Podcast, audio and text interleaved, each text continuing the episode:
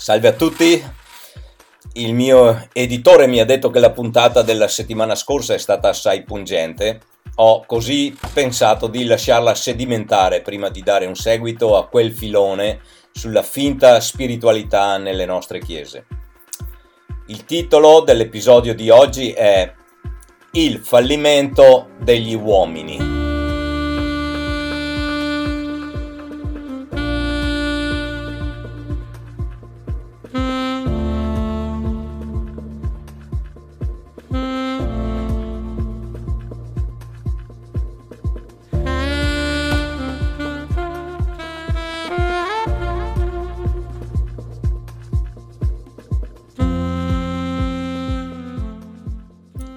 Fallimento degli uomini. La radice di ogni crisi culturale risiede nelle crisi personali. Non varrà additare il sincretismo religioso di Bergoglio o il multiculturalismo imposto dalla politica a suon di clandestini. Il fallimento di una cultura è il fallimento degli uomini in essa. Una società non può essere vitale e in possesso di un vigore duraturo se gli uomini che ne fanno parte sono identificati da una perdita di fede, da una fuga dalla responsabilità e da una mancanza di volontà di far fronte ai problemi personali. Una cultura perde la sua voglia di vivere, di conquistare, se i suoi membri manifestano uno spirito di ritirata e di resa. Nella crisi culturale dei nostri tempi il ruolo degli uomini è particolarmente significativo. Quando diciamo uomini in questo contesto intendiamo i maschi, non l'umanità nel suo insieme. Quanta poca vera mascolinità essi posseggano in generale è manifesto nella loro predilezione per la recita di ruoli nella speranza che almeno la moda maschile attuale, che è esplicitamente femminile, non attecchisca. Comunque l'immagine del macio è stata ed è ancora coltivata nell'abbigliamento, nel linguaggio e nell'atteggiamento, nell'orologio, nell'auto potente, negli sport da esibizione di muscoli. La facciata di un uomo sostituisce l'uomo stesso. Recitare un ruolo, una parte, è basilare per il nostro tempo. La gente recita una parte, mette in scena un carattere perché la realtà della loro esistenza è molto meno importante della loro immagine pubblica. Le radici della messa in scena di ruoli vanno profonde nella mentalità moderna e i matrimoni si sgretolano subito proprio perché la sposa si accorge immediatamente che c'è un abisso tra l'uomo che ha creduto di avere e l'uomo che invece ha. La realtà non corrisponde all'immagine. I fondamenti della moderna filosofia si trovano in Cartesio. Il suo pensiero ha fatto della consapevolezza individuale la realtà basilare del mondo e il punto di partenza di tutta la filosofia. Io penso, dunque sono. L'ego dell'uomo, l'io ha assunto la precedenza su Dio e sul mondo. Non sorprende che questa logica abbia poi condotto a Hume, che ha accantonato Dio e il mondo come fenomeni secondari, e perfino la mente era erosa, al punto che costituiva solamente momentanei stati di consapevolezza piuttosto che una realtà. Kant fece un passo ulteriore, le cose in se stesse, cioè le realtà, sono inconoscibili e solo i fenomeni possono essere conosciuti. Il mondo reale in questo modo non è una valida area di conoscenza perché noi non possiamo conoscere solo le apparenze. Come lo definisce Schopenhauer, il mondo è volontà e idea. In questo modo la filosofia prepara il palcoscenico per la sostituzione dell'uomo vero la cosa in se stessa, la realtà, con la recita di una parte immaginaria, cioè con i fenomeni, fenomeni in senso filosofico. Si potrebbe pertanto dire che l'abito fa il monaco o la monaca e che una buona facciata è essenziale. Le apparenze diventano tutto. Le apparenze cominciano a sostituire le realtà nelle rea- relazioni personali quanto nelle politiche nazionali, sia interne che estere. I risultati sono stati devastanti. La recita di una parte a teatro termina di solito con una chiamata davanti al sipario a riprendersi degli applausi e poi un bonifico. Nella vita reale e in politica la recita di una parte porta invece al disastro. Il risultato è il fallimento degli uomini, dei maschi. Molto presto nell'epoca moderna gli uomini hanno abbandonato la famiglia e le loro responsabilità alle loro mogli e similmente la religione fu relegata alle donne come una faccenda loro. Gli uomini scelsero l'irresponsabilità e la doppiezza divenne un modo di vivere. Naturalmente gli uomini insistettero nel voler mantenere tutta l'autorità biblica data ad un uomo, mentre ne rifiutavano le responsabilità, dimenticando che nelle scritture ogni autorità umana è condizionata all'obbedienza a Dio. Nessuna autorità assoluta è data all'uomo in alcuna sfera e ogni autorità ha come scopo il servizio a Dio e all'uomo non la promozione di sé o il proprio ingrandimento. Il movimento di liberazione femminile è semplicemente stato il tentativo fatto dalle donne di reclamare per sé le stesse irresponsabilità che oggi costituiscono per il maschio diritti acquisiti e ci sono quasi riuscite. Lo scopo del movimento di liberazione dei bambini è di reclamare gli stessi privilegi di responsabilità per i giovani. Logicamente, uomini che non sono in grado di governarsi non saranno capaci di governare con successo le loro famiglie, le loro vocazioni lavorative o le loro nazioni. Il presidente americano più famoso del XX secolo non era capace di amministrare il proprio denaro nei propri affari, ma cercò di governare il mondo. Le notizie, poche, che abbiamo appreso degli uomini che ci governano mostrano uomini incapaci di governare la spesa, la propria bambinaia, la moglie, i figli, la cameriera o la propria cupidigia, eppure sono inclini a cercare di governare l'universo. Non sorprende che la nostra crisi culturale di portata mondiale sia radicata nel fallimento dei maschi il fatto sorprendente della nostra epoca non è che abbiamo avuto un movimento di liberazione femminile a volte aggressivo, ma che la grande maggioranza delle donne hanno pazientemente sopportato la volontaria immaturità degli uomini. Da giovane giocai un po' a calcio, poi non ebbi il tempo per guardare più di qualche partita da allora ho avuto interesse occasionale per qualche sport. Ciò che mi stupisce invece degli uomini che non hanno mai giocato una partita mentre erano a scuola, né dimostrato molto o alcun interesse per lo sport a quel tempo, dimostrino adesso una sorprendente devozione agli sport teletrasmessi, passano ore davanti alla televisione a guardare di tutto. Sembra quasi che desiderino qualsiasi rifugio dalla maturità e dalla realtà e gli sport da spettatori siano un buon sostituto per il mondo reale ed i suoi problemi. Gli uomini si immedesimano con i loro beniamini sportivi, proiettano su di essi la loro voglia di vittoria senza il sacrificio per ottenerla. I piaceri i veri piaceri della maturità e della realtà si trovano nella famiglia e nel lavoro, nell'adorazione di Dio e nella crescita nella fede. Se maturità e realtà non sono desiderate e viste come realizzazione, allora la recita di una parte che evidenzi l'immagine pubblica e la perpetua giovinezza o perpetua immaturità saranno basilari al modo di vivere dell'uomo.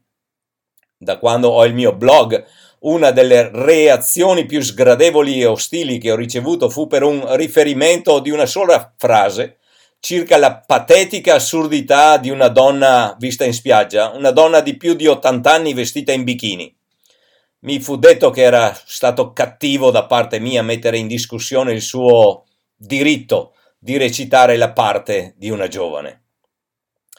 Benché recitare una parte sia comune a uomini, donne e bambini, è il fallimento dei maschi, a motivo del loro recitare una parte, quello che ha radici più profonde e conseguenze più tragiche.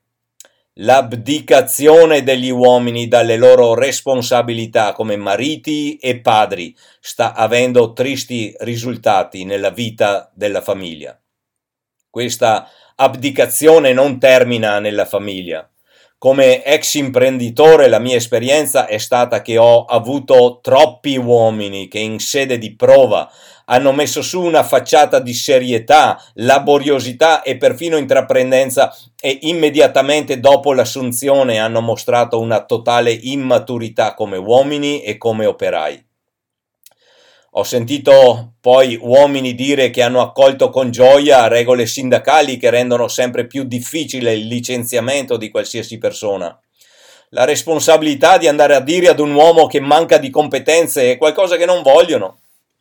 Alcuni hanno dovuto chiudere un particolare reparto e licenziare due o tre uomini in gamba per potersi sbarazzare di un incompetente che era stato assunto prima di quelli di quelli che erano competenti.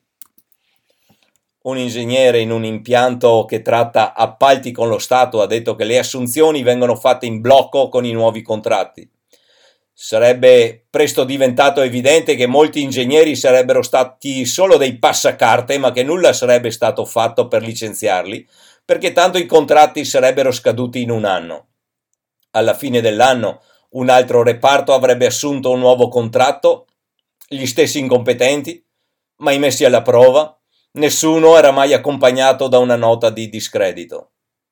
Che sia negli affari, nella comunità accademica o nel governo civile, niente che sia decisivo viene mai fatto.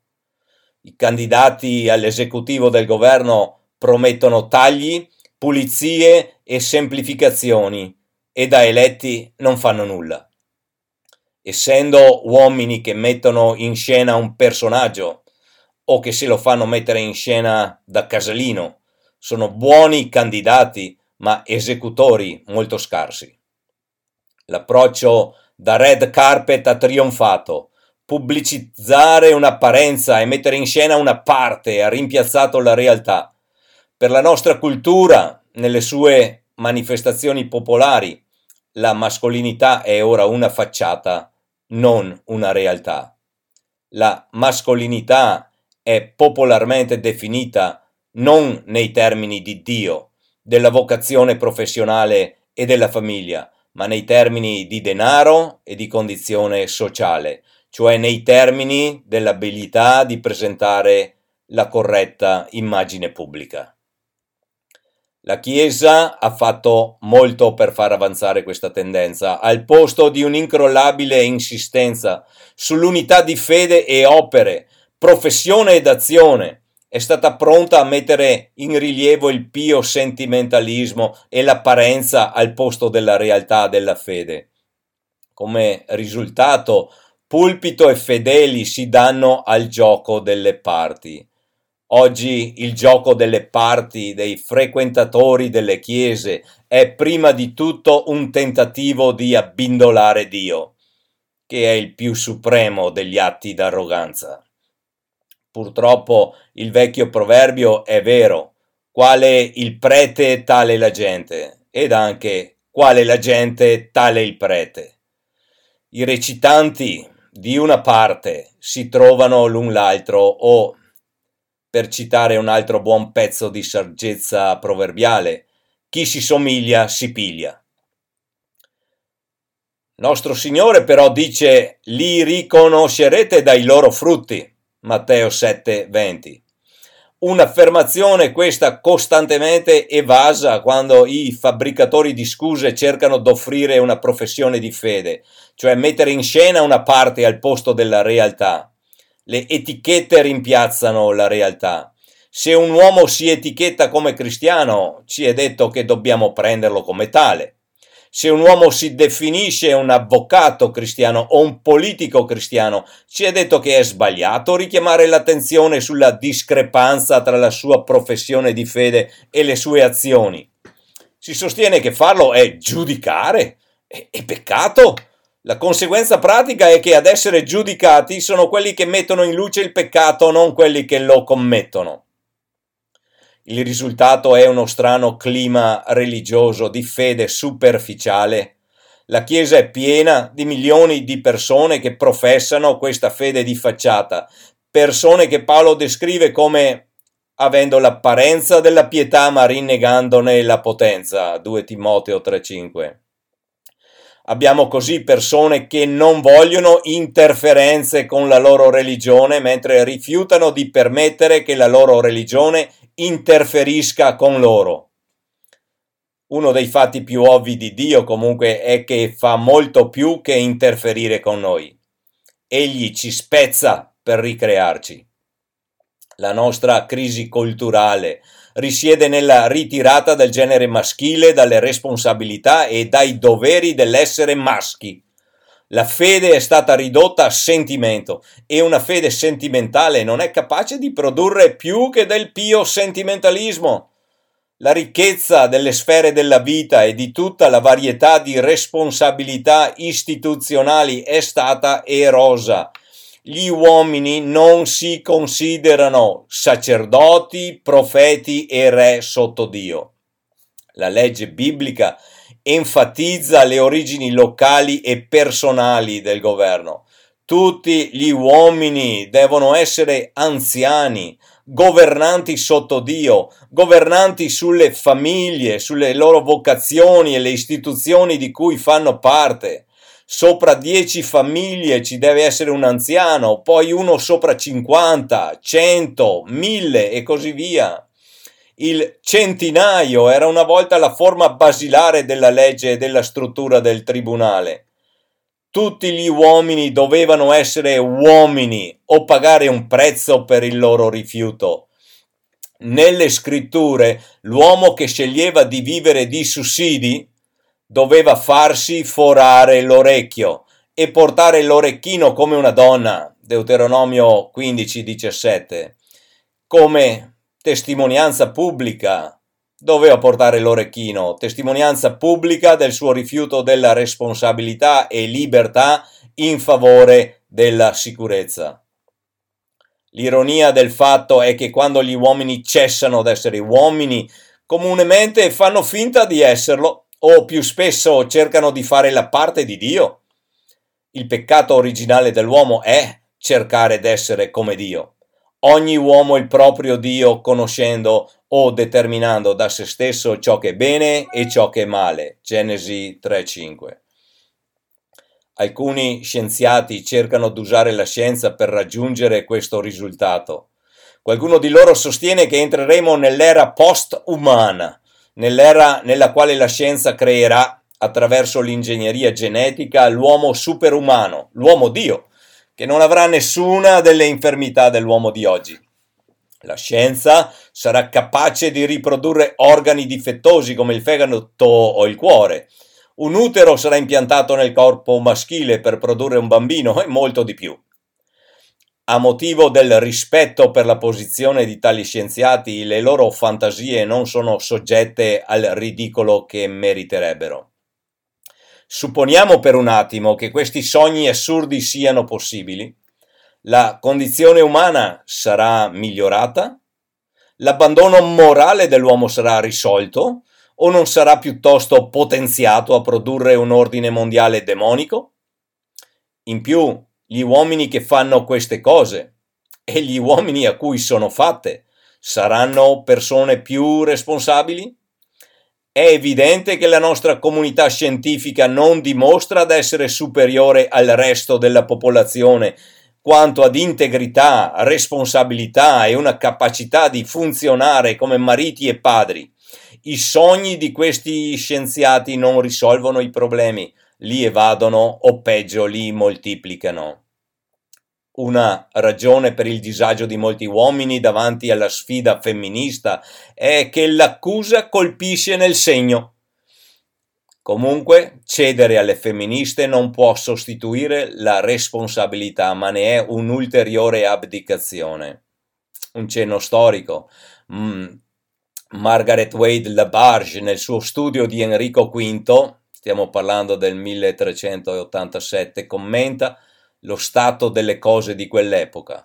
La religione, dice, era diventata una superstruttura data per scontata da tutti. Ognuno era dedito alle pratiche religiose convenzionali senza impegno né molto interesse. Il clero era dedito a un decente formalismo. Enrico V forse prendeva la propria fede un po' più sul serio dei più e, come amministratore, cercò di mantenere tutte le cose funzionanti al loro proprio ordine e collocazione. Si dovrebbe dire che funzionò meglio della maggior parte dei capi di Stato odierni e che la società era più centrata sulla giustizia allora che ora. Ci fu comunque una silenziosa e crescente erosione, l'erosione della fede e perciò degli uomini. La crisi nella società inglese fu differita, non risolta. La crisi al nostro tempo non può più essere differita. Guardate l'aspetto economico, come esortavo due episodi fa, o cambieremo stile di vita volontariamente o ci verrà cambiato dall'alto. Lo chiamano il grande reset. Forse verremo costretti a nuovi stili di vita. È venuto il tempo che gli uomini si fondino su tutto il consiglio di Dio, siano responsabili, maturi e avventurosi. Non ci può essere soluzione alla nostra crisi mondiale senza una soluzione della crisi di responsabilità dei maschi. Dare la colpa a cospirazioni, per quanto reali alcune possano essere, o a problemi speciali, al passato e ad altre cose sono tutte evasioni se gli uomini non assumono oggi le loro responsabilità come un privilegio e un dovere sotto Dio.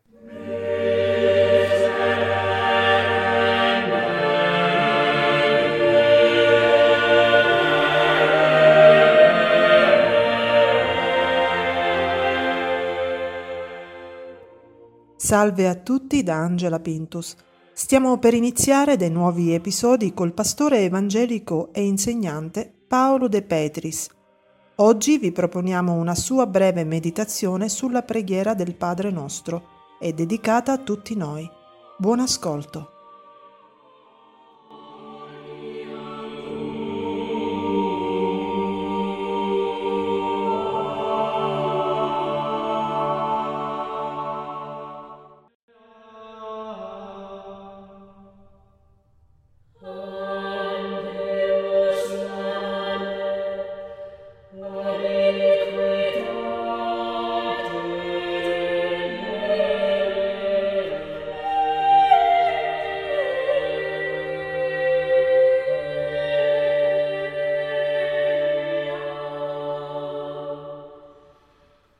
Caro saluto a tutte e a tutti voi che ci state ascoltando. Il testo che costituirà l'oggetto della meditazione di quest'oggi è tratto dal capitolo 6 del Vangelo secondo Matteo, versetti da 9 a 13. Pregando poi, non sprecate parole come i pagani, i quali credono di venire ascoltati a forza di parole non siate dunque come loro, perché il Padre vostro sa di quali cose avete bisogno ancor prima che gliele chiediate. Voi dunque pregate così. Padre nostro che sei nei cieli, sia santificato il tuo nome, venga il tuo regno, sia fatta la tua volontà, come in cielo così in terra. Dacci oggi il nostro pane quotidiano e rimetti a noi i nostri debiti come noi li abbiamo rimessi ai nostri debitori e non ci indurre in tentazione, ma liberaci dal male. Cipriano, teologo del III secolo, considerò il Padre nostro come un vero e proprio riassunto della dottrina cristiana. Questa preghiera ci è pervenuta in due versioni, quella più corta di Luca, con cinque richieste, quella più ampia di Matteo, con sei richieste. Quest'ultima versione è stata tra l'altro ripresa da un documento redatto subito dopo la redazione del Nuovo Testamento, la Didache, al quale vi rimando se desiderate avere un preciso identikit delle prime comunità cristiane. Per comodità possiamo dividere il Padre nostro in due parti. La prima, incentrata su Dio, nella quale vengono affrontate le più significative tematiche della salvezza, e la seconda, imperniata invece sulle necessità e sui bisogni di carattere non solo spirituale, ma anche materiale della comunità dei credenti. Soffermiamoci sulle due parole iniziali della preghiera, vale a dire Padre nostro. Con ogni probabilità, la parola Padre traduce il termine aramaico Abba, con il quale Gesù, secondo l'Evangelista Marco, si era rivolto a Dio nell'orto dei Getsemani dicendo Abba, Padre, tutto è a te possibile. Se l'Evangelista Marco riporta questa parola aramaica, non è certo per dimostrare ai propri lettori le sue conoscenze in quella lingua, ma per esprimere lo stupore dei discepoli quando avevano sentito come Cristo aveva osato rivolgersi al Dio tre volte santo. Il termine Abba, infatti, non era l'equivalente della parola italiana padre, ma di quella ben più affettuosa che tutti i bambini usano nei confronti del loro genitore, e cioè papà. In italiano babbo, in francese è papà, in tedesco fati, in inglese daddy. Anche se nel giudaismo del tempo dei profeti c'era l'abitudine di considerare Yahweh come padre, Nessuno si era mai sognato, se si prescinde da alcuni isolati scritti, di rivolgersi a Dio con una espressione così intima e confidenziale. Questo nuovo appellativo esprimeva però pienamente il nuovo rapporto che Gesù desiderava che il credente instaurasse con Dio, che veniva concepito non più come un'entità inaccessibile e distante, ma come un Padre benevolo, comprensivo e misericordioso con il quale era possibile trovarsi in una comunione di grande intensità anche nei momenti più gravi. La seconda parola è nostro. Sorge subito una domanda. Perché Gesù non ha usato al posto della parola nostro la parola mio?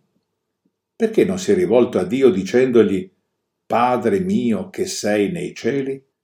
Per due ragioni. In primo luogo per porre l'accento sulla dimensione collettiva e non individuale di questa preghiera, che presuppone una comunità che si eleva unita a Dio, associando a sé i fratelli e le sorelle lontani. La fede infatti non è soltanto un qualcosa di individuale, ma presuppone ed esige che sia vissuta nel contesto più generale della comunità. In secondo luogo va ricordato che Gesù non ha mai adoperato, parlando in prima persona, l'espressione Padre nostro come se Dio fosse Padre suo nella stessa maniera in cui lo era per i suoi discepoli. Questa consapevolezza che il suo rapporto con il Padre fosse un qualcosa di unico la possiamo cogliere nel ripetuto uso dell'espressione Padre mio. In alcuni testi Gesù contrappone addirittura il termine Padre mio a Padre vostro, quasi a sottolineare che la filiazione dei discepoli non può essere assolutamente paragonata alla sua. Lo vediamo nel Vangelo di Giovanni quando Gesù si rivolge a Maria di Magdala dicendole non trattenermi perché non sono ancora salito al Padre, ma va dai miei fratelli e di loro io salgo al Padre mio e Padre vostro, al Dio mio e Dio vostro. Giovanni 20, versetto 17. E in un altro luogo la consapevolezza del ruolo assolutamente unico attribuitogli da Dio arriva al suo culmine. Ogni cosa mi è stata data in mano dal Padre mio, e nessuno conosce il Figlio se non il Padre, e nessuno conosce il Padre se non il Figlio, e colui al quale il figlio voglia ri- rivelarlo. Matteo capitolo undicesimo versetto 27. Non trovo commento migliore a questo riguardo di quello di Jörg Zink. Se Dio è il Padre teneramente amato, la nostra esistenza è totalmente inclusa in un ambito immenso di fiducia, dal quale nessuno è escluso, nemmeno noi, che viviamo in un'epoca dominata dall'angoscia di sprofondare nel vuoto della distruzione. E con queste parole di Jörg Zink tratte dal libro Come pregare, edizione claudiana 1988, pagina 234, del quale vi consiglio la lettura, vi lascio e vi auguro una buona giornata.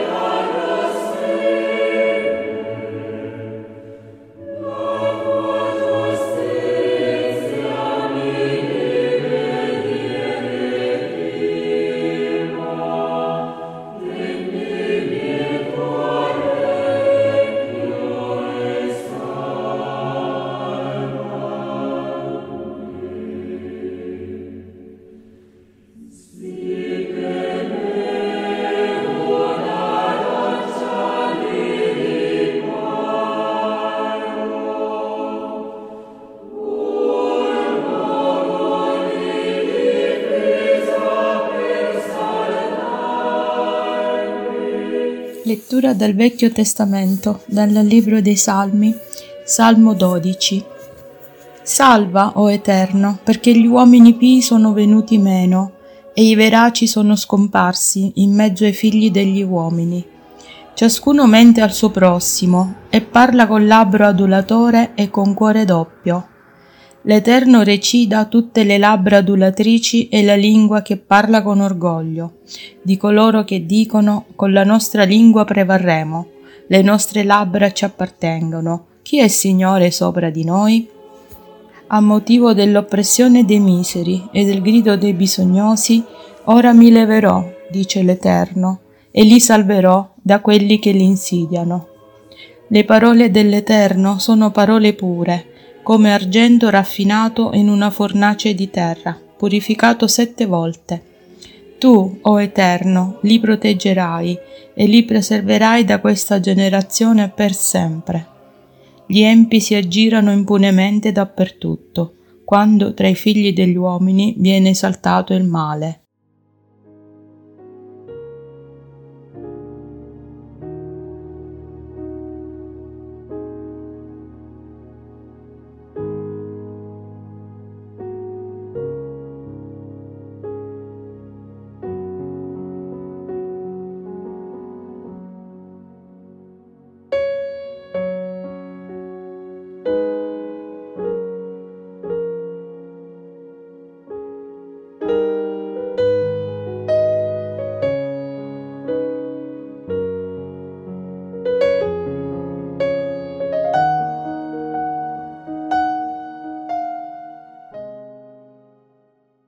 Legge di Dio. Dio diede ad Adamo una legge contenuta in un patto d'opere, per la quale egli vincolò lui e tutta la sua discendenza ad un'obbedienza personale, intera, rigorosa e perpetua, con una promessa di vita se vi avessero adempiuto, ed una minaccia di morte se l'avessero violata. Contemporaneamente fu data ad Adamo la forza e la capacità di adempiervi. Questa legge, dopo la sua caduta, continua a rappresentare una regola perfetta di giustizia e come tale fu data da Dio sul monte Sinai nei dieci comandamenti e scritta su due tavole. I primi quattro comandamenti contengono il nostro dovere verso Dio e gli altri sei il nostro dovere verso l'uomo. Oltre a questa legge, chiamata generalmente la legge morale, piacque a Dio di dare al popolo di Israele, come ad una chiesa minorenne, delle leggi cerimoniali che contenevano diverse ordinanze con significato tipologico. Queste ordinanze riguardavano in parte il culto ed in esse era prefigurato Cristo con i suoi attributi, le sue qualità, le sue azioni, le sue sofferenze, i suoi benefici. Inoltre esse davano istruzione intorno ai doveri morali Tutte queste leggi cerimoniali sono state abrogate sotto il Nuovo Testamento. Al popolo di Israele, come società civile, egli diede pure diverse leggi giudiziarie che non sono più in vigore da quando gli ebrei cessarono di essere una nazione. Nessuno è più ora tenuto alla loro osservanza benché i loro principi generali di giustizia siano ancora validi in campo morale. La legge morale è vincolante per tutti, giustificati o no, e non soltanto in considerazione del suo contenuto, ma anche per rispetto all'autorità di Dio creatore che l'ha data. Cristo, nell'Evangelo, non annulla in nessun modo questa legge, anzi rafforza notevolmente il nostro obbligo di osservarla. I veri credenti non sono sotto la legge intesa come un patto basato sulle opere, per essere da essa giustificati o condannati. Tuttavia essa è loro molto utile, come agli altri, perché come regola di vita li informa sulla volontà di Dio e del loro dovere, guidandoli ed impegnandoli a camminare conformemente ad essa. Inoltre, essa rivela le contaminazioni peccaminose della loro natura, cuore e vita, in modo che essi, usandola per illuminare la loro coscienza, possano giungere ad una maggiore convinzione e ad un maggiore odio del peccato, ad una maggiore umiliazione per averlo commesso e ad una consapevolezza maggiore del loro bisogno di Cristo e della perfezione della sua obbedienza. Inoltre la legge è utile ai rigenerati per contenere la propria natura corrotta in quanto essa vieta il peccato. Le minacce della legge servono a mostrare ciò che i peccati meritano e le afflizioni che essi causano in questa vita anche a chi è stato liberato dalla maledizione e dal rigore della legge. Allo stesso modo le promesse della legge mostrano ai credenti che Dio approva l'obbedienza e quali benedizioni possano attendersi quando lo osservano. Non ricevono queste benedizioni per avere osservato la legge come un patto basato sulle opere. Se un uomo fa il bene e si ritira dal male soltanto perché la legge incoraggia il bene e scoraggia il male, ciò non vuol dire che egli sia sotto la legge e non sotto la grazia. I suddetti modi di usare la legge non sono contrari alla grazia dell'Evangelo, ma s'accordano perfettamente con essa. Infatti, lo Spirito di Cristo sottomette la volontà dell'uomo e la rende capace di fare liberamente e con gioia ciò che la volontà di Dio, rivelata nella legge, esige.